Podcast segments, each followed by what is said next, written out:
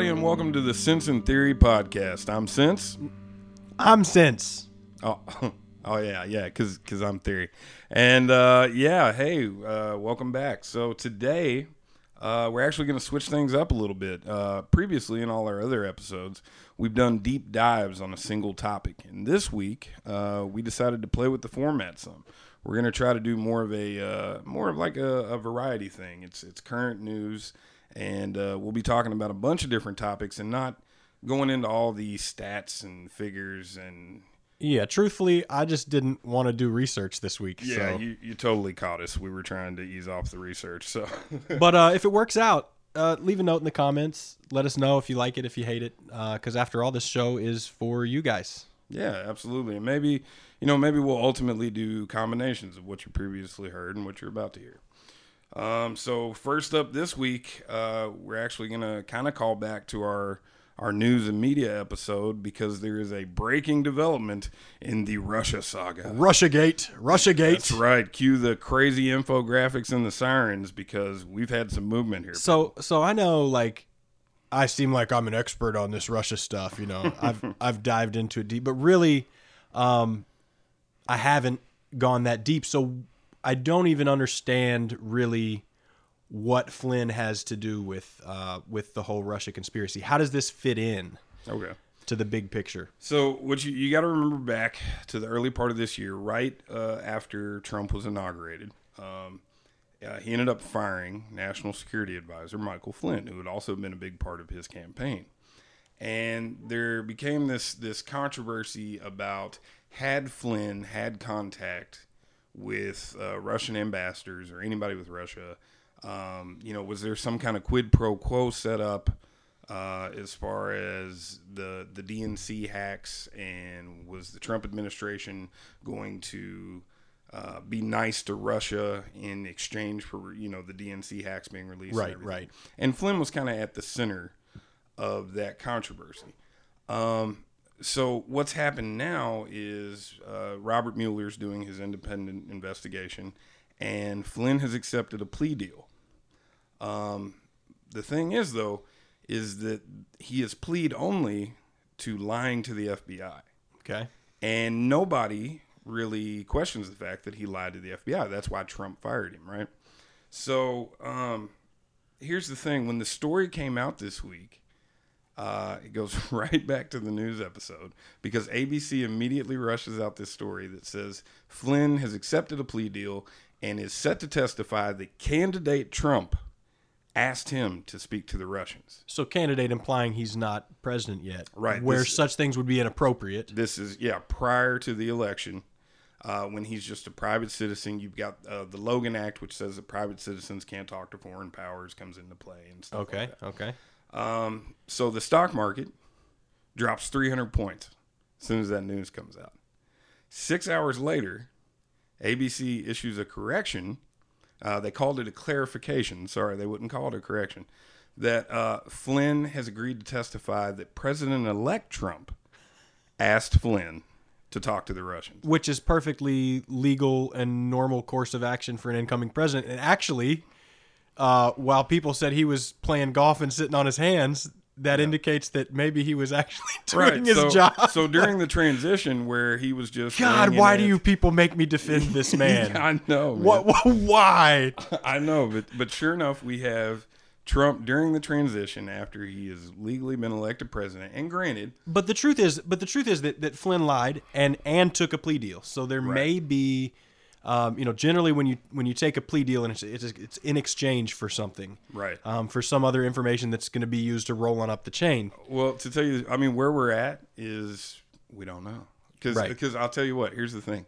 Generally, if you're going to plea somebody out, right, you have them plea to the conspiracy or the crime that you're then intending to charge other people with because that legally establishes that that crime exists Right. the, the defendant says you know i was a part of this bootlegging scheme.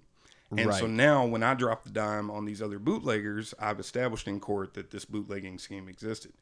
But Mueller didn't get him to plead to anything except lying to the lying FBI. to the FBI and and what he discussed the the things that he lied to the FBI about had he told the truth It's not illegal. they wouldn't have been criminal. Right. So so So it does look like a situation though, like where there's smoke, there's fire. So like, Yeah. why was he lying? And maybe he's just Exactly. an idiot. Yeah. Um, maybe he's covering up for his own. You know, who knows? We Yeah. we can go there, but I think I think still in the context of like the whole Russia thing, There's- it's almost like they're throwing darts against the wall. There is a video, okay, and it's of uh, the View the day that that happened, and one of the producers runs out the basically the the breaking news, the flash that Michael Flynn has accepted a plea deal, and Joy Behar accepts it on air, and she reads it out. And like halfway through the thing, she starts yelling and clapping. The whole audience erupts and starts cheering. And everybody's like, Whoa, we got him. It's almost like the John Oliver thing where he hits the button and the banner comes down and says, We got him. Right. You know, everybody was so excited. And then six hours later, uh, oh, he lied to the FBI, but he lied to the FBI about stuff that's legal. So it's, it's, we don't know. We don't. And, and that's what I'm saying. We don't Like, know what information he may have. you're exactly right.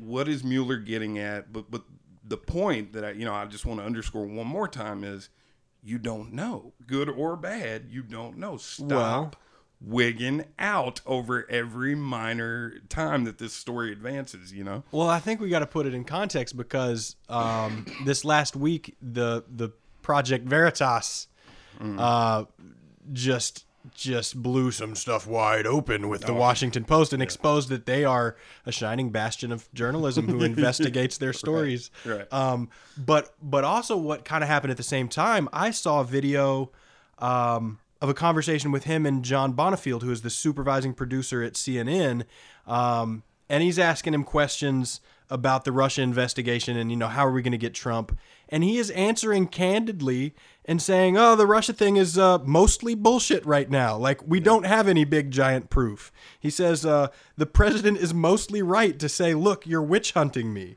Like you have no snow smoking gun. You have no real proof. These are all direct quotes from John Bonifield. Yeah. So like you have to look at this thing and go, okay, there's no smoking gun, there's no proof, and now we have this this Flynn plea deal mm-hmm. that's being paraded about the media as if it's some big victory, but there's nothing there either. Yeah, yeah, not yet. Definitely not yet. Yeah. So so my thing is like give us something give us something quick. Like if it exists. Yeah, if Mueller, that's that's. I mean, the- this isn't this the same thing people say about Hillary and the witch hunts about Hillary, like Yeah, right, that right. the that that the the left does to the right. You know, Yeah, I mean, almost- that, that the the right does to the inverse. left. Like we, Right, right. yeah, it's the complete inverse now. And, and We're I don't know. There's there's like this thought that like Mueller. It's it's funny. I'll tell you something else that parallels is you always hear about Trump playing 4D chess, right, right? Like Trump's always like making these crazy moves and he's doing stuff that uh, you know he knows what's going to happen six moves from now. right. Well, now that's starting with Mueller. Like, so I was reading the stuff the other day, and it's like, oh no, no, no. See, Mueller is letting Flynn plead to this because he's hiding the fact that he's actually going to. And it's just like, guys, man, like you, you, you have no idea. Stop, Right. Stop. And Yeah, and it's I just think, pure speculation. I think it's part of like you know that's one of the things I saw somebody say this uh, earlier this week.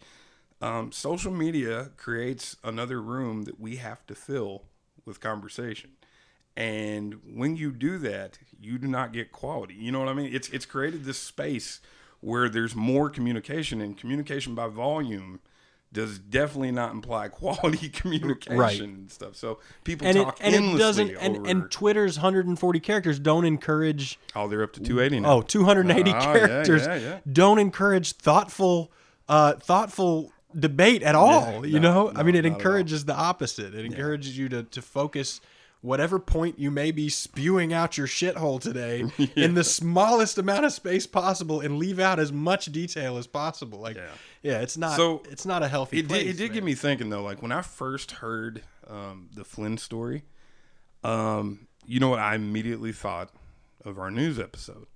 I was like oh christ. You know what i mean? Like are we gonna have to go back and edit anything because you know we recorded these episodes and we didn't stealth edit. Yeah yeah we're releasing them all at once. Do we need to you know uh, say something? Do we need to acknowledge it this week? What do Yeah. we need to do to get right with this flynn news? And and then i saw the news, you know, six hours later, like I said, that it, it wasn't quite the bombshell that it was purported to be. And I, I didn't, um, I watched the people on Twitter kind of do their thing where like you know the left went nuts and started running victory laps and the right said hang on a minute let's let the facts come out. And then six hours later the right started running victory laps. Right. the left was like hang on a minute let's let the facts come out. And and i got to wondering man like when you and i specifically in our quest for moderation or, or you know trying to be, you know centrism whatever you want to call this do we are we glossing over Trump? Like, are we glossing over Trump's ills because we have become kind of tied up in that? Man, that's that's a really good question. I feel like talking, even talking about the subject. Um, I hate to preface myself because I feel like it's like saying I'm not racist, but Yeah, yeah. you know what I'm saying. Like if I have to preface myself, there's something going on. So I don't feel like there's part of me that feels like I have to say like I don't support Donald Trump when I when I go to defend something like uh, um, like this Flynn thing, or I go to talk about uh, Russia Gate. yeah, but at the same time, you almost have to. Um, and because the conversation is so loud that he's a Nazi and that, that staying quiet makes you one of them, you know, if, if you if you're not with us, you're against us. So so I think at a point we risk like throwing the baby out with the bathwater. yeah, Um, but at some point, maybe you have to. Maybe the bathwater's killed the baby. I mean, what? So what happens if after this podcast, uh, you know, there is something to the trust the, the Russia thing? right. Um, does that make me any less right? No, no, it doesn't. I'm, you know, I'm still right about all of the all of the bullshit in the past. So, does that make them right for uh, creating the smokescreen and and creating the witch hunt? I, you know, I don't know. I, I don't know. If we if we find a witch, then then the witch hunt was worth it, right? Right, right, absolutely. I think I think what it what it what it showed me was how susceptible I am to the very same things that we talk about all the time because it, it, it does become a th- when you're talking about stuff like this there is this uh, you know I won't I won't call it gross but there is this dirty little part of me that wants to be right so now I need you know that little part of me needs Russia to not be anything you know? So so when that happened like i was confronted with that and i was like you're you're doing the same thing that you're upset with other people doing about. They're just doing it you know like this magnified. You know it's granted even if you believe in the rightness of your your position you know you're still committing the same sin that you're you know identifying in other people. So like i sat down for a second and i was like you know kind of just going over it and stuff in my head and thinking like at this point what am I mad at Trump about? You know, because I felt like I needed to just like sit down and think about that for a second. And truth be told, the the man over the last year hasn't gotten a whole hell of a lot done. I mean, he just recently passed this new tax bill. But when I got to thinking about it, I think the thing that gets me about Trump more than anything else is like his um to me it's just a complete like disrespect for the office that he holds Yeah. and and his just like complete lack of like decorum and stuff. disrespect Like- for everything. I mean, it goes back to, to the Trump you stuff for me. I mean, Yeah. uh, I mean, if we're being honest, like any reality TV show star that we elected as president, I would hold disdain for. Yeah. I don't give a fuck. Yeah. Like I don't care who it is. There is no reality TV star I can think of in my head that I feel like, oh, that would make a great yeah, president. let's- let's You put him in the White House. And Yeah. and we can and we can talk about the things he said. I mean, grab him by the pussy. Mm-hmm. Like someone who talks like that, man, should not be our president. Yeah. Like I don't care what you think about it. Like, dog, that's unbecoming of a president. We just came from President Obama. Yeah. Like, no, don't Yeah. go. Like that's just that's that's a step backwards. So like, barring whether he's a racist or not, which I don't think you can prove. Bar barring whether he associates with racists, I think you can prove that. Um, but but barring all these things, like he's just not a good person. Yeah, In yeah. general, so so of course, well, okay. So I kind of have to pause there because good people don't always make the the greatest leaders, and bad people sometimes make good leaders. That's true. But given his first year in office, Yeah. this bad person also did not make Well, a good leader. That's what I'm. It, so so at this point, I can't I can't really make a um, a hardcore policy argument. I can I can look at some of the things that he's proposed and you know some of the things that he's tried to do through executive order. But I tell you what happens is a lot of it, uh, especially you know if we look at like deportations and some other things, a lot of it when you boil down to it, it harkens back to things that Obama did or Bush did. I mean, it's nothing special, nothing new. You know, things Right. that I don't like, abuses of executive power, and so on and so forth. Um, what it comes down to, though, is the fact that whether I like the bills that this is the point this man has taken us to, whether I like the bills that his, you know, he's pushed or not, he has made government so dysfunctional that they are spectacularly failing. Yeah. We when this tax bill passed, we had lobbyists in Congress handwriting stuff in 20 minutes before they were going to vote on it. Because you know they needed changes and stuff just disorganized just a mess. And to tell you the truth if he wasn't such a flaming car wreck it would probably be worse because he would have actually got stuff passed this year. You know what i mean? But like so so i don't know. In a sense it's a good thing but but on the other side like he he is just we, we've had dysfunction, we've had gridlock, we've had left and right not meeting eye to eye, and that's one of the things we're trying to address. He has turned that thing into a reality TV show. Yes. He has, and and and you've got people doing crazy things. I wish you could see the handwritten notes on the tax bill. It is it is insane, and it's just so. It was important to me to to to look at that and say, And yeah. what and what did you find, sir? Yeah, so, I mean, so no, no, no, that's what I'm saying. So like, I looked at that, and that helped. You know, because I've never me. heard you come out in support of Donald in our conversations. Like I've never heard you come out in support of him. So I right, don't know right. that you were but, like. but I just I, I was worried. Like I was worried. It bothered me how much I was wrapped up in you know whether or not the Flynn thing was the major. You know Yeah. what I'm saying? So I needed I needed to look at Trump again and be like, no, no, no, man, you're against that dude. You know what I mean? so, yeah, and, and me, I have I have a nose for smoke. So Yeah. again, you know, sometimes when there's smoke, there there's fire, and and I noticed smoke with the Russia stuff. You know, so Mm-hmm. I started looking into just surface level. You know, is this stuff really happening? yeah. You know, I don't know if that's a witch hunt. No, it's not. It's a witch hunt of the, the witch hunters. Like, Yeah. you know, no, that's that's crazy. We've we've got to do that. We have to ask ourselves, and it doesn't matter if if we're talking about our enemy or our friend. Like, just because you don't like Trump doesn't mean you should. uh, I'll put it this way: a friend of mine's mother um, invited me to a group on Facebook that was uh, anti-Trump when Trump got elected, and I asked her like, you know, are you against certain policies? What? And she said, no. This is just a group of people who who are against Trump's agenda. I said, well, what happens if Trump's agenda is something I agree with? You know, I no longer. I I don't want to hold my president as this as this figure who can only be looked at one way. Like I believe people are not immutable. I believe Donald Trump, as shitty as he is and as horrible of a person he is, could change tomorrow. Something could happen. He could have a conversation. Um, he could he could smoke some DMT. Who who knows? you know, and and and he could change tomorrow. And and I think to write each other off to the point where it's like anything you say is now totally wrong puts us in a dangerous position. For example, um, if you go on the scum the, the hive of scum and villainy that is that is Voat um, when net neutrality was was uh, being talked about which what a travesty um, the conversation there and these are mostly hardcore right-wing racist fucking all of the all of the scum that people say they are Cesspool. yeah, Yeah, are are right there uh, on display, and, and maybe they're all Russian bots. I don't know. Maybe. But the conversation was that if if leftist corporations like Netflix uh, and Amazon support net neutrality, then you know it's got to be bad. Yeah.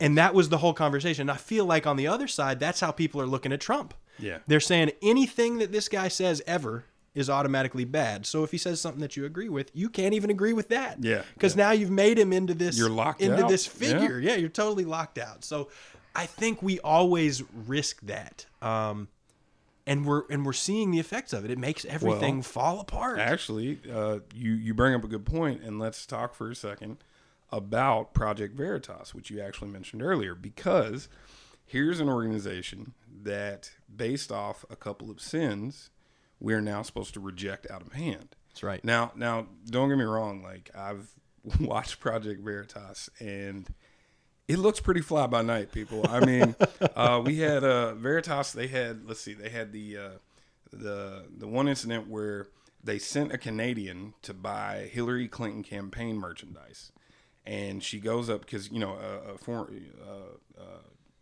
Canadian or a person from another country can't buy merchandise if it goes directly to the campaign. That's a campaign contribution. Interesting. Yada yada. Okay. So anyway, so she goes up to the booth and she's like, you know, I want this, and she's just like blatant about the fact that she's from Canada. And the lady at the booth is like, no, I can't sell On you some that." poutine, eh? Yeah, yeah. And yeah, it was almost like the Steve Buscemi, the, the hey, what's going on, fellow kids? You know. um, but uh, anyway, so uh, the person at the booth was like, no, I can't sell you that. You're from Canada. And another Project Veritas member who was in the like had infiltrated the the booth, you know, was working for the campaign or whatever, is like agging them on. Is like, no, no, no, you can you can sell no, you can totally she's come all this way and she wants to buy it, you know, let her buy it. And and the the the honest woman who, you know, worked for the Hillary campaign is just steadfast. She won't so finally the Canadian lady is like, Well, what if I give her the money and now she's an American citizen and oh, she can buy this stuff and they, they go through this complicated and they tried to present that as a bust. Right, as You some know? kind of sting And- operation. and no, not to fam, mention- you proved them right. And Like, not to mention, he had a Soros bust where I, I swear to God, he, they got caught because he set up the meeting and then accidentally, like, he left a voicemail and then left, didn't hang up the phone, and then immediately starts talking to the rest of his staff, like, we're going to get these guys, you know? I mean, it's just, it's hilarious, you know? At the same time, like you said, that John Bonifield thing uh, from CNN, that's that's 100% real. So I'm, I'm hearing, you know, uh, people tell me that Project Veritas is, is you know, not worth watching. And I, they should be taken with a grain of salt. But that doesn't mean that truth can't come from there. right. And and it's kind of the same thing as uh, you know Trump. I mean, Trump could accidentally do something right tomorrow. You know, I mean, he could, he could that could totally happen. So I, I don't think you know when we throw the baby out with the bathwater, like you said, um, we're we're leaving ourselves open to just getting blindsided uh, by things that we had not previously considered. Yeah, I think that's really true. Uh, we also we also have to consider that these all of these news organizations, um, you know, at some point the people at the head of them have their own political views, and and with Veritas, there's there's a conversation about who's funding them, you know, who's giving them money. Um, when it comes to like CNN, uh, you know, we know, for example, Veritas in the videos, this guy was talking about how there's a portion of CNN that that just wants to nail Trump. They don't care about the truth. They don't care about any other issues. And that actually that, that came out in the Washington Post thing as well. Now, granted, um, one of the side things with the Washington Post was the guy who was talking about the difference between the news division and the opinion division. But make no bones about it, he said the opinion division is out to get Trump, and to a point, to a degree that him as a national security correspondent. Uh, looks at that and is like, "Wow!" I, I, I'm roughly quoting him. He's like, "Wow, I work here." Like, you know, Yeah. it makes him like take pause. So you I know? think we have to ask ourselves like is it a problem for employees of a news organization to to have an objective and I don't think you can really ever as a human divest yourself from an objective. So I think that's like a utopian dream right there, but to me like when we're looking at a newspaper or a news organization, you know, back in the day you ran your opinions and you ran your stories and they delivered the paper and you read through the paper from from page 1 to the end. And now the, it's it's almost like the opinion pieces are the ones they're pushing on social media and people don't go to the website not some people do. I- people don't go read from start to finish. So i think we have to be real careful and look at a newspaper and say you know is their opinion now Well, are they putting more importance on their opinion or actual journalism? To the point I think you're making, I've seen people online um, talk about opinion pieces and, and have no idea that it's an opinion piece. Like they take it as a news article, and and if there are, you know, uh, they they conflate the difference between you know facts and analysis of a fact, and the, the analysis of the fact becomes fact because they don't realize that they're reading an opinion piece. And so you're right because with the whole newspaper, you got context. You know, I mean, maybe you did have um, the editorial page saying that you know they don't agree with Chinese uh, the China policy, but then up here you have an article about what's going on in China to see if you don't agree. Right. You know. Yeah. So. and, and we lose that in the age of social media and the age of technology we totally lose that context because more and more we're consuming our news article by article they exist in a vacuum Right. it's not the case where you've got the whole paper and you get the well thought out um, you know objective piece of information no you get the clickbait Yeah. uh, headline that everyone wants to share because it it convinces them of their worldview even more yeah. um, so we totally we totally lose perspective. We risk totally losing perspective. Um, and with that, I think we ought to just shift on to the next topic real quick. Um, have you seen these ads on TV? The, for the uh, the tobacco ads? Yeah, yeah, absolutely.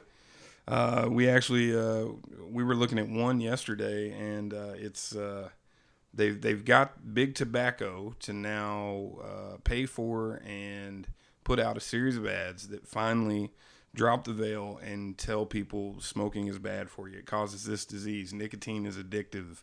Uh, you know, it's finally you know the the tobacco companies peeling back all the lies that they basically told for 40 or 50 years you know uh, plus Yeah, and we're gonna we're gonna play some clips for you because these these two clips, in stark contrast to each other, kind of paint the picture. so uh, first up here is a clip from congressional testimony uh, here you have the heads of rj reynolds altria Lorillard philip morris uh, testifying before congress take it away Let me uh, begin my questioning on the matter of uh, whether or not nicotine is addictive. Let me ask you first, and I'd like to just go down the row, uh, whether each of you believes uh, that nicotine is not addictive. I heard virtually all of you touch on it, and just yes or no. Do you believe nicotine is not addictive? I believe nicotine is not addictive, yes. Mr. Johnston? Uh, Congressman, cigarettes and nicotine clearly do not meet the classic definitions of addiction. There is no We'll, intoxication. we'll take that as a no, and again, time is short. If you could just, I think each of you believe nicotine is not addictive. We just would like to have this for the record. I don't believe that nicotine or our products are addictive. I believe nicotine is not addictive. I believe that nicotine is not addictive. I believe that nicotine is not addictive. And I too believe that nicotine is not addictive. Well, that is certainly a bold position, gentlemen. Uh, let's fast forward to 2017, and now what do R.J. Reynolds and company have to say? A federal court has ordered Philip Morris USA, Lorillard, RJ Reynolds Tobacco, and Altria to make this statement about the addictiveness of smoking and nicotine. Smoking is highly addictive. Nicotine is the addictive drug in tobacco. Cigarette companies intentionally design cigarettes with enough nicotine to create and sustain addiction. It's not easy to quit. When you smoke, the nicotine actually changes the brain. That's why quitting is so hard. Oh well, that must be really embarrassing for all those guys, unless maybe uh, their brains were severely changed from smoking and now they're all dead of cancer. Could have been. Could have been. their grandchildren still have to live with the shame. No, but but seriously, tobacco is this weird anomaly for me because when you look at our drug policy, you know, it's built around the DEA scheduling substances. And Schedule 1, the highest schedule that we reserve for the worst drugs, um, is described this way uh, The drug or substance has, has a high potential for abuse. Uh, the drug or other substance has no currently accepted medical use in treatment in the United States, and there is lack of accepted safety for use of the drug or other substance under medical supervision. And and to me, tobacco fits all of those th- three very very beautifully. Yeah. yeah. Um, so, so I have a question: like, why have we let this go on so long? If we're concerned, and, and pot's still illegal Yeah. in much of the United States and federally. So, like, how do we explain this disconnect? Well, it kind of it kind of goes back. Uh, well, there's two things. There's first off, uh, it sort of goes back to what we were talking about uh, in the guns episode with alcohol. Um, you know, like you know, you got everybody doing it, and there's no real like outcry for you know anybody to do anything about it. Secondly, you had all these companies lying to us for years and telling it, you know, you had doctors, man, Yeah. in ads back in the 50s and 60s talking about the brand I prefer, you know. So it, it took a while before we started even beginning to build critical mass to do something about big tobacco, you know. Right, and, I, and I'm glad now that we're that we're at least forcing them to come forward. And I don't mean to say that I support uh, making cigarettes illegal um, or scheduling them because I actually support the opposite. I think that yes, we accept cigarette cigarettes as as an evil that that we live with, and I think we should also accept uh, cocaine and and and marijuana as as substances that that we also live with the effects of. Like, See, one of the one of the things though that I want to talk about with this though is, um, this gives me, I don't know, it, it creates all kinds of just weird feelings with me because what we have here is a lawsuit was brought against Big Tobacco, and as part of their punishment, they have to pay for these ads. Um, which were extremely poorly done, I might add. extremely poorly done. White background, black heard, text. There is a white background and black text. the most droning it. Yeah. audio, like you can't pay attention if you want to. yeah, yeah. Um, but so I feel I feel weird that the government has compelled an industry to advertise against itself. Now I make peace with that when I look at a the fact that it it, it spun out of a lawsuit.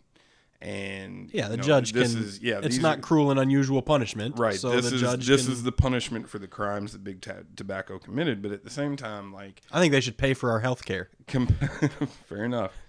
Compelling a company to advertise against itself is scary though. Like I wonder if if this is gonna if this is something that could take root if we're not talking about big tobacco because Oh, big they- tobacco is an easy guy to hate. Soda's getting ahead of know, it. yeah, Um, I think. I mean, the calorie counts on cans are are bigger Absolutely. now. They're putting them on vending machines. Yeah. Um, heck, I just saw a notice sitting today getting food that actually in very large letters spelled out the recommended amount of calories.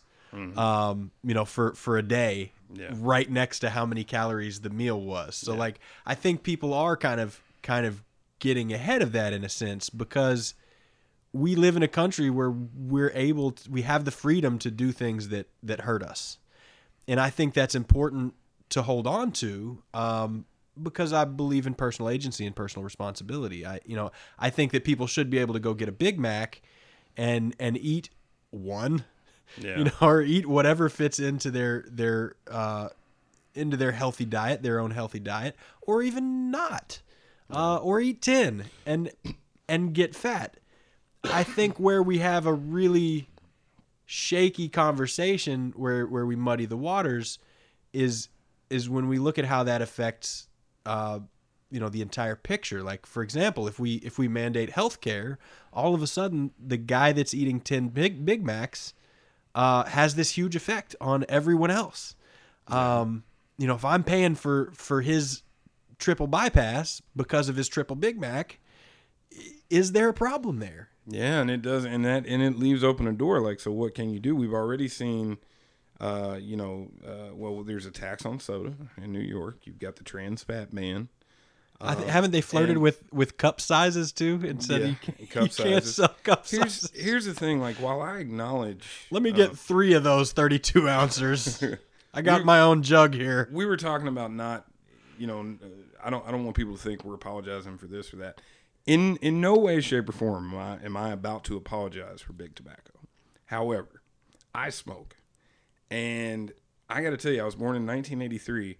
There was no question that I knew that smoking was terrible. Oh yeah, My- from the my- time I was yeah, six. Yeah, and I mean just bombarded with it. Now I had members of my family that smoked, and I'm sure that you know that had an impact on me in some way as well. Um, but I, how so in that scenario, like how much responsibility is is on us for starting to smoke? Like like our let's say our age and, and forward, you know, I'm right and, 34 and, and i'm a believer of the power of advertising but at the same time we grew up with with joe camel being disallowed Yeah. you know so we didn't get exposed to a lot of that and look how many people smoke around us and we Right. we all know it's And terrible is- for and, us And fair enough, here recently, uh, last definitely the last fifteen years, it's dropping. It's dropping fast. Um, it's nowhere near the levels that it used to be, and that's and that's good. But what I'm saying is, is like I know all that stuff. I know that it's bad for you, and for my own personal reasons, I don't give a shit. Like I enjoy smoking, and I'm going to continue to smoke. Now, one day I may quit. You know, that might change tomorrow. Tomorrow I might wake up and say, hey, you know what? It's too much money. Yeah. But at least today, Or you'll wake up So- with an oxygen mask on your face, so now does a lung, and so does in a the state bed. when it comes to universal health care i've made an informed decision does the state have the right to tell me no absolutely not and and and again what if we swap out cigarettes for big macs or sodas, or sodas or, Or, pizza uh, toppings yeah, or pizza. the- Oh, yeah. the infamous ACLU ad. The I infamous My ACLU mind was blown. I think I was like 15 or something. I was pretty young Yeah. when I saw that. But basically, it's just an ad. Uh, I think a guy is signing up for health insurance, or he's on the phone with his insurer and asking about rates or premiums or something, and the operator like reads off his pizza order. Earlier in the week, and says that'll be a twenty no, no, was- and no actually it was the other way around he was ordering a pizza oh that's right and and and like Pizza Hut was like, "Well, I see here you've got high cholesterol." Yes, You know that's I right. mean? That's right. Yeah. Can we offer you a healthy option for Yeah, yeah. You know, yeah, and it was going to be like eighty-seven dollars for his pepperoni pizza or Yeah, something yeah. because of his. So I mean, to me. I mean, if if you open up the door uh, to universal health care, like it's it's hard to make the case that you're not giving the state that right. You know, because now we're all in this together. I mean, now it's you selfishly trying to spend my money. You know what I mean? So that's such a good point that that I'm absolutely dumbfounded, Hmm. and and I really, I mean, as much as I believe that we should all have a right to affordable health care, Right. You know, I don't think anyone should go broke for getting cancer. yeah.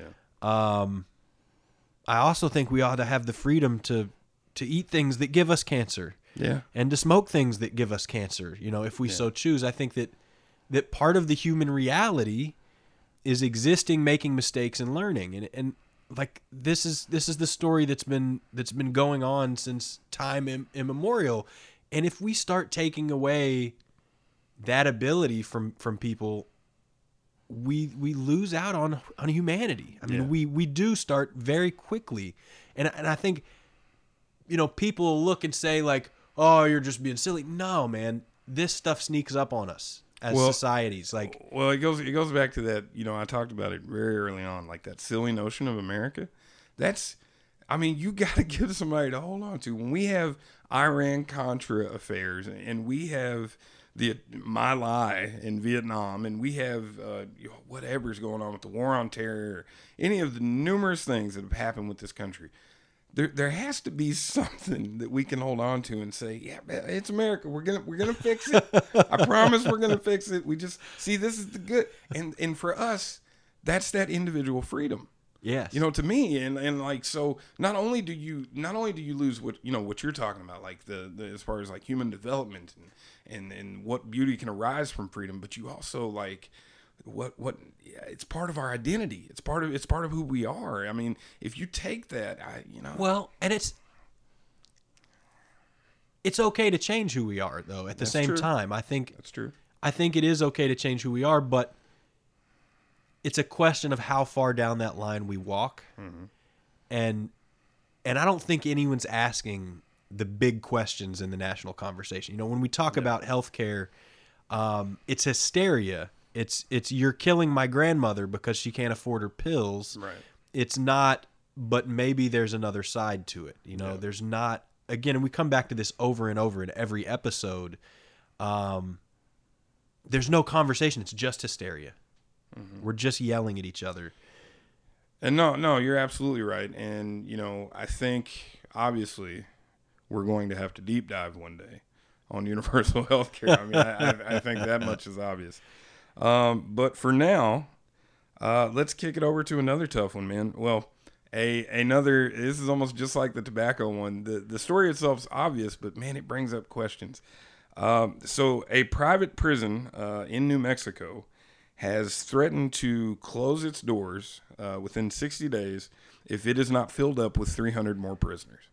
That is maybe the most batshit headline I may have ever read in, in, in my life. I mean, think about what that means for for the area that's responsible for filling that prison. oh yeah, that means go find criminals yeah. or create them Yeah. and and and put them in our jail or else. Yeah, we're in 60 days. We're shutting down and we don't give a shit what happens. And we've you got know? X thousand prisoners coming to to blow your doors wide open. You'll be putting them into bathrooms, into closets, and you know we'll take the courtroom break room and and start putting putting cats with jumpsuits in there, like Mm-hmm. with with face tattoos. Like, nah, come on, man. This is not how how democracy flourishes. Yeah. I'm sorry. Like we can talk about privatization um, and the benefits on on the economy and stuff, but there are places where that does not work, and prisons is one of them. We do not need to incentivize criminalizing people. Right. Um, and and what some fifty percent of people in jail are are there on on drug crimes. Yeah. Give me a break. Which which is something I, want to talk about that for a second because it comes back to um, you know there's there's a whole idea of ideological consistency, right? So I do believe uh, that there are plenty of places where privatization works. I do not believe that prison is one of them. However, my reason for not believe it's it's it's kind of weird, right? In theory, privatization should definitely work, right? They have incentives to get rid of, uh, you know, like waste and, and Inefficiencies. that we've talked about. They do. However, what happens? The government signed a contract with this prison company where they have the option to do this. right, You- guaranteed see- occupancy rates. see- yeah, you see. So what we have here is the government did not treat itself like a customer. Like you didn't have to sign this contract. Are you nuts? Like you you gave them the option to close in 60 like like they shouldn't even have there should never be a thing in one of these privatization contracts where we can come to you and say we're going to close in 60 days. Like Right. that that just doesn't even exist. And if you can't live without that then you don't get the contract. That's right. And Uh, you take the risk the- on staying open for five years while we figure out what to Yeah, do. well, yeah, exactly. And eating the loss, And, sucker. and God Like, help me, I can't remember the name of the company, but I guess the largest uh, company Is it Unicor? That, that uh, no, it's like CCA, Oh, but. I can't remember what the letters stand for. Um, but anyway, the largest, you know, private Corrections Corporation yeah, of Corrections, America. There of you go. America. Yeah. Um, so they they went to like all the states, and and thank God nobody signed this contract. But they went to all the states and offered a contract to basically like take over everything, you know, more or less. Uh, but part of it was a guarantee of ninety percent occupancy. Like, dude, we're there is no guarantee of any occupancy. Like, who you don't have. We're working to stop people from becoming criminals here. That should Yeah. be the idea. Like, So, so kind of like okay, so kind of like big tobacco. Like for CCA to go and and do that, like you're an asshole. Like I, you know, I I don't like you. At the same time, like New Mexico, like who signed this contract? an idiot. Yeah, who signed it? Well, no, And- and probably he's- somebody who got paid. Yeah, I was gonna say You he's what I probably mean? getting Yeah. kickbacks. And you know how these guys make money?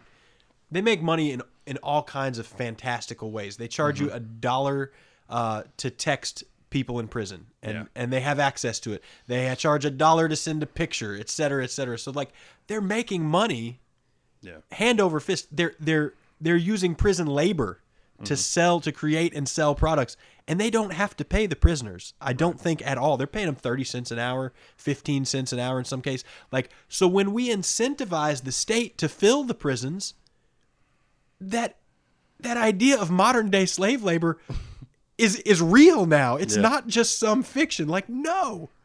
You are snatching people up, putting them in prison so they can make license plates and, and make money for a corporation. Like Yeah. and, and and to me that breaks the free market right there because if you're if you're manufacturing something at a prison uh, with prison labor Mm-hmm. at 13 cents an hour, who can compete with that? Well, do you know how like CCA and companies like it? Do you know how they structure that? No. Sixty percent of the prisoner's wage goes to the state uh, to cover the supposedly to cover the expenses for imprisoning them. Oh, Yeah, yeah. So basically, I mean, that's as close to indentured servitude as makes no difference. and Um, and man, I've been talking about privatization of prisons for for 10 years. Yeah. It's never become a large part of the national conversation like Well, in, in fairness, it's not. It's actually what is it? Uh, we're just now up to the point where nine percent total of the prison population is in private prison. okay. So it's not. It's it's not a major part of our prison system.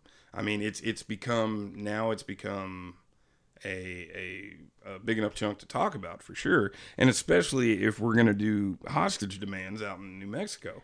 But here's here's where here's where it comes down to to me. So the question and and this I love this because this goes right back to the first episode, right? Remember we talked or second one. Remember we talked about principles and practicalities, yeah, right? yeah, yeah. in principle, I believe in privatization. I looked at all kinds of articles like over the last 48 hours about privatizing prisons. And there's two things. I know for a fact that I think I can make it work. You know what I mean? Like I'm pretty sure that I can make it work. There are instances in uh, Florida, I think, Well, you should just go be a prison the CEO, man. recidivism rate.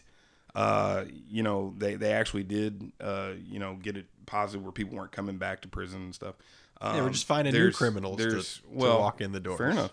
There, there's Or do the prison slowly There's other places where a, it has sort of worked, but not quite. But here, here's the thing: at the end of the day, looking across the broad spectrum of private prisons, I even, God help me, spent an hour and a half this morning reading about UK's prisons uh, because they've been doing private prisons longer than we have.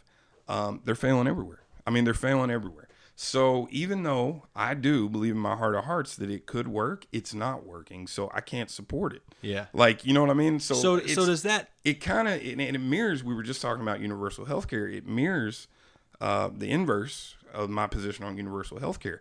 I'm scared to death of universal health care. But I think our healthcare system is so jacked up right now that we ain't got a choice but to do it and try to make the best of it Yeah, that's kind of because it's it's a well. it's a tangled mess now, and it's just this, especially with the ACA, it's just this like snarling ball of screwed, you know. So, So maybe we need to get ahead of, of prisons before it before it gets to that point. yeah, no joke, man. and and fix it up. But I think your point on, on principles versus versus practicalities is, is interesting because you know it's often couched as one or the other. Right. But you know the world is not black and white, and sometimes principles win, and sometimes practicality wins. Mm-hmm. Um, you know, when your principles are practical, then apply them. Absolutely. When your principles are not practical, practical, then leave them on the table. You know, leave them at the door, and let's look at it from another angle. That's how I feel. And and I think and well, and you do have people like people have. I think that's why people get death grips on positions. It's it's kind of like you know I was talking earlier because sometimes you have to you have to admit. I I think that's one of the things we don't want to believe. You have to admit that your principle is not perfect. Right. You know what I mean? It's a tool. We- and and, and we use what? it to navigate No one's is. No one's is. Maybe I can think of faults and love that neighbor. You know what I mean? like I've met some neighbors. You know what I mean? If you live next to Jeffrey Dahmer, maybe exactly. that you know. exactly. So I Maybe mean, that yeah, goes out the window. There is no airtight, uh, you know, principle that's going to fit every size. There is no, you know, just you know, interchanging this for that. And I, I think it's uh, you know not to not to toot the horn or make it sound like this big thing, but you got to have a little courage and, and stand there and say, you know what, I believe in this, but it certainly ain't working right there. yeah. So uh, yeah, man, screw private prisons and screw. Uh, uh, actually, uh, I, I'd like to point out another one that I read about last night was uh, uh, it's up in Montana, I think, or it's in North Dakota, and I think, oh Lord, I can't remember the name, but hey, that's this episode. Um, but anyway, they they talked to the city. They were like, "Hey, we're going to build this prison. It's going to create all these jobs." Da da da da da. Meanwhile, they lost their federal contact uh, contract, uh, and still built the prison.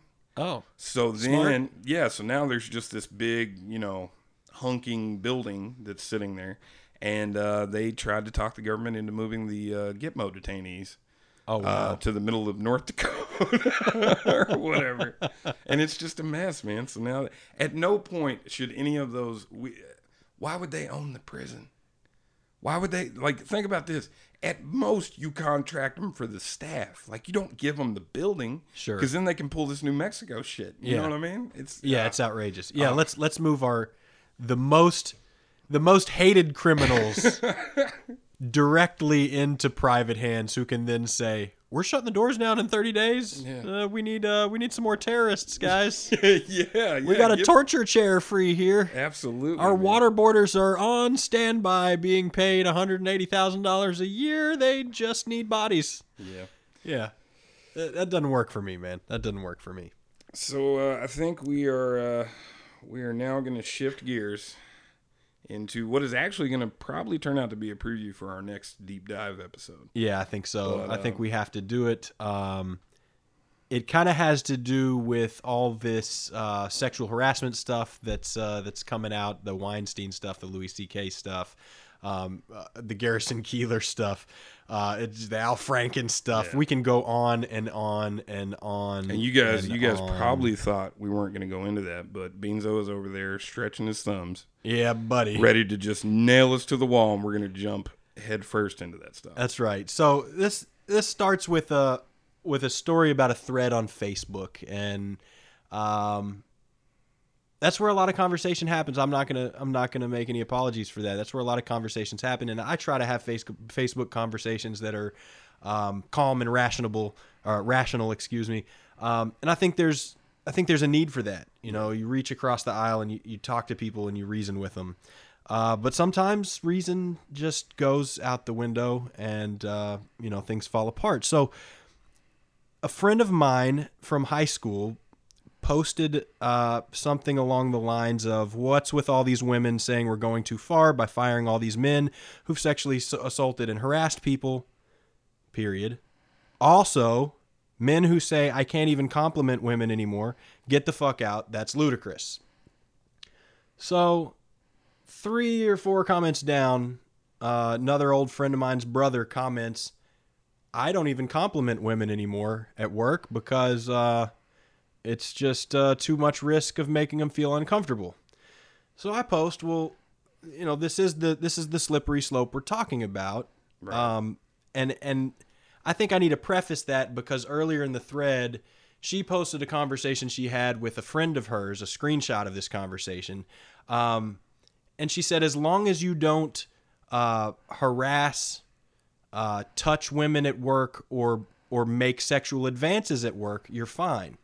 And I made a comment and I said, "Well, hey, I think where people get a little hung up is when we conflate sexual advances with harassment. I think that sexual advance is a very vague term. Um, it Can, means can we take a quick, just a quick aside to actually drill down on that? Uh, recently, there was a study released. Um, there was an interview of millennial age people, you know, people aged 18 to 30, male and female. Uh, one third of those polled uh, said that a man commenting on attractiveness would always or usually be a form of sexual harassment. Secondly, when it came to asking a woman out for a drink, about one in four young males and 12.5% of young females said it would always or usually be a form of sexual harassment. So, and and and this this came out over the course of the thread. So I said, you know, I think that's where where the lines get crossed. And I wasn't taking sides. I just said when we when we say when we use the term uh, a sexual advance, it means different things to different people. Yep. It's incredibly vague, and it depends on who's who's making the advance, Right. um, whether it's wanted or or unwanted. So, and that was that was pretty much it. I was you know, and and, and I got a couple likes on that comment. People and and from women too, uh, seemed to agree and and think it was okay. Well, all of a sudden, people start funneling into the thread, um, calling me names, calling me a rape accuser. Um, and God, I wish I could have screenshotted the thread before she deleted it. Um, but it got really bad. It got really nasty, and and I ended up ducking out of the thread once I realized that if I disagree with any part of that agenda, then I'm automatically put on the outside. And and I mean, people belittled me. One woman came in and said, "Darling, no one wants to make out with you at work." and I said, "No one wants to make out with with you at work either." But that's beside the point. You know that what does that have to do with anything? She comes back and says, "Honey, everyone wants to make out with me at work." and at that point, I just I had to put my head in my hands, and I'm like, "Okay, so is she calling me ugly?" Yeah. You know, at first I took it at its best, and I thought she was saying. You know, no one wants to make out at work. So keep your advances out of work. But what she was really saying was, you're an ugly, nasty yeah. dude, Yeah. and no one wants to make out with you. But but guess what? I'm a sexual, beautiful being, and everyone wants me at work, and I flaunt it. You well, know, and imagine imagine what you're expecting to find at work if you think that. If you think that everyone wants to make out with you at work, then when the dude says, "Hey man, you're, you're you know, hey, your dress looks nice." That's a sexual advance. Okay, so to, you know, so another woman came out and said directly directly referencing my comment um said that the, the men who complain are the men who have something to worry about. Directly putting me in the category of of Weinstein, Louis C.K. Yeah, right. Um, and and to me that's just disgusting. So towards the end of the thread, people went bananas. I mean, a hundred comments. A friend of mine, actually, uh, a, a woman that I went to school with, back in the kind of the same circle, um, came in and started defending me because I just I just exited. I was like, "There's no winning this fight. They're Right. they're saying I'm something I'm not. They're you know they're misrepresenting my viewpoint." Uh, she accused me of stomping in the thread and and not prefacing my thoughts by saying that I thought you know women were were shit on and stuff. And uh, so so this woman did a really good job of of kind of defending me. So I let it at that. Finally, she comes back in the thread, tags me, and says, "I'm shutting this down. You know, you guys are going crazy." And I just and I just let it all out there. I said, for one, rapists should be murdered, castrated, or jailed. Like no question. People who put their hands on other people should be charged with assault and put in jail. Um, if you say creepy shit to women, uh, and and it crosses the line of harassment, then get the fuck out of here with that shit. But I am in no way okay with a society where we can't compliment each other at work for fear of offense. Right. And people through the whole thread had been saying that that world hadn't w- was not one that existed. And then this guy comes in with his comment, uh, which is, you know, I don't even do it. And and and hundred people upvoted his his post. You know. Yeah. So the message was at first. She said specifically, also men who say I can't compliment any- women anymore, get the fuck out. That's ludicrous. Yeah, yeah. And then and then her posse applauded the guy who said I don't compliment women Yeah. for fear of offense. So Right. and and to me, if if that's how you feel, fine. But let's be honest about it. Like Right. like say I don't want to live in a world where men compliment women because it offends me when they're ugly. No, there is uh there I think there is this broader movement too where some of these uh, more the uh, like I honestly I don't think your friend believed it or at least like she doesn't recognize it. You know, and I, I don't know her. I don't know her from Adam, but what I'm saying is is so when she says um that you know guys who say I can't even compliment you know women anymore. No, she thinks you can absolutely compliment women. Like in her mind, I don't think she joins the two together and sees that meanwhile, this guy has been lifted up for not doing that. And they're like, well, you know, that's probably for the best and stuff. And and they never make the connection.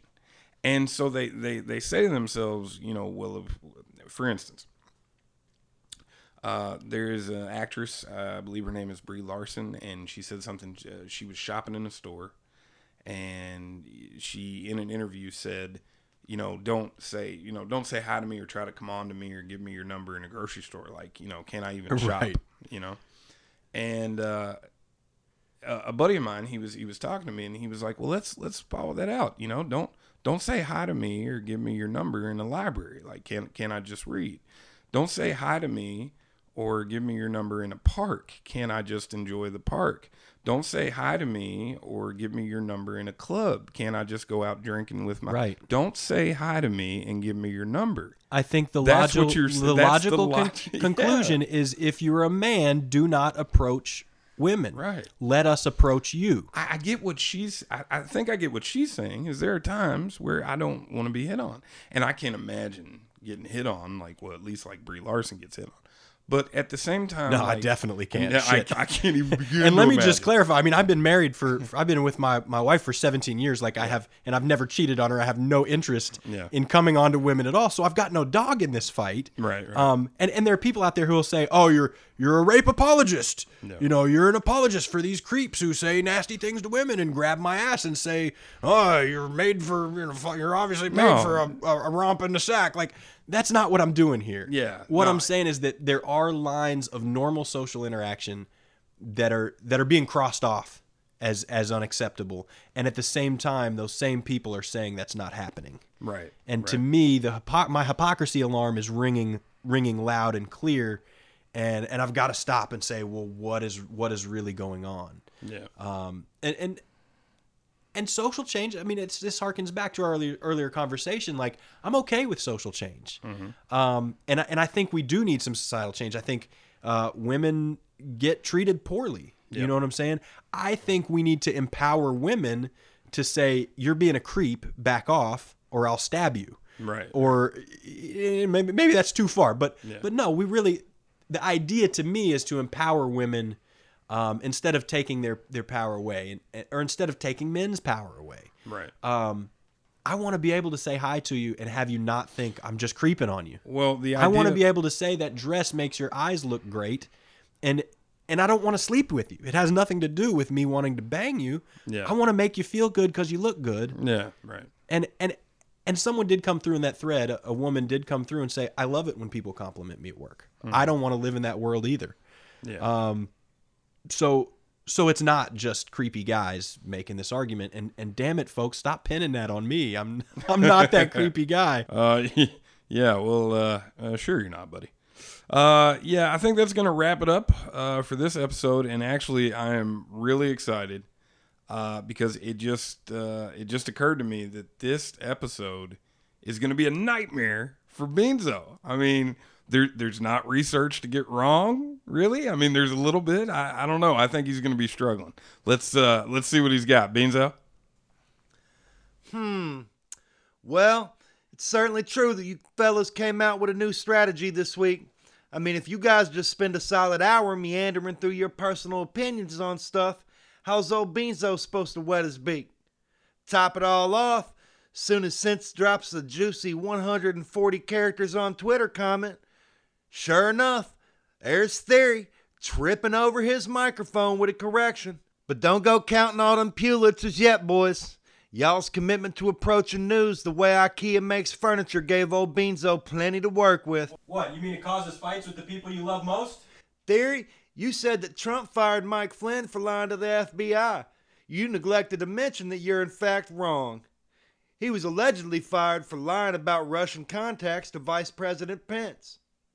Next, we have a clarification.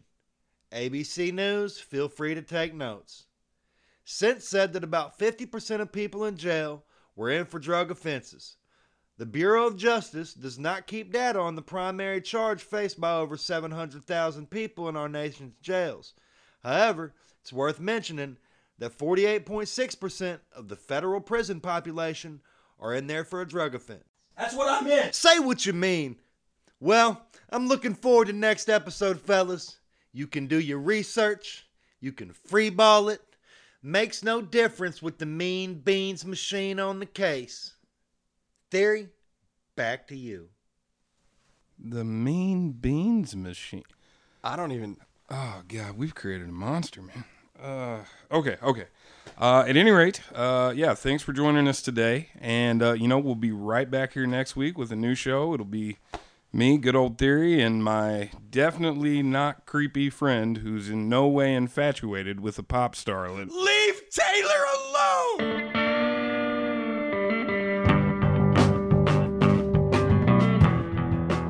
Hey folks, it's Theory of the Sense and Theory podcast. Just wanted to take a second to thank you for continuing to listen and support the show.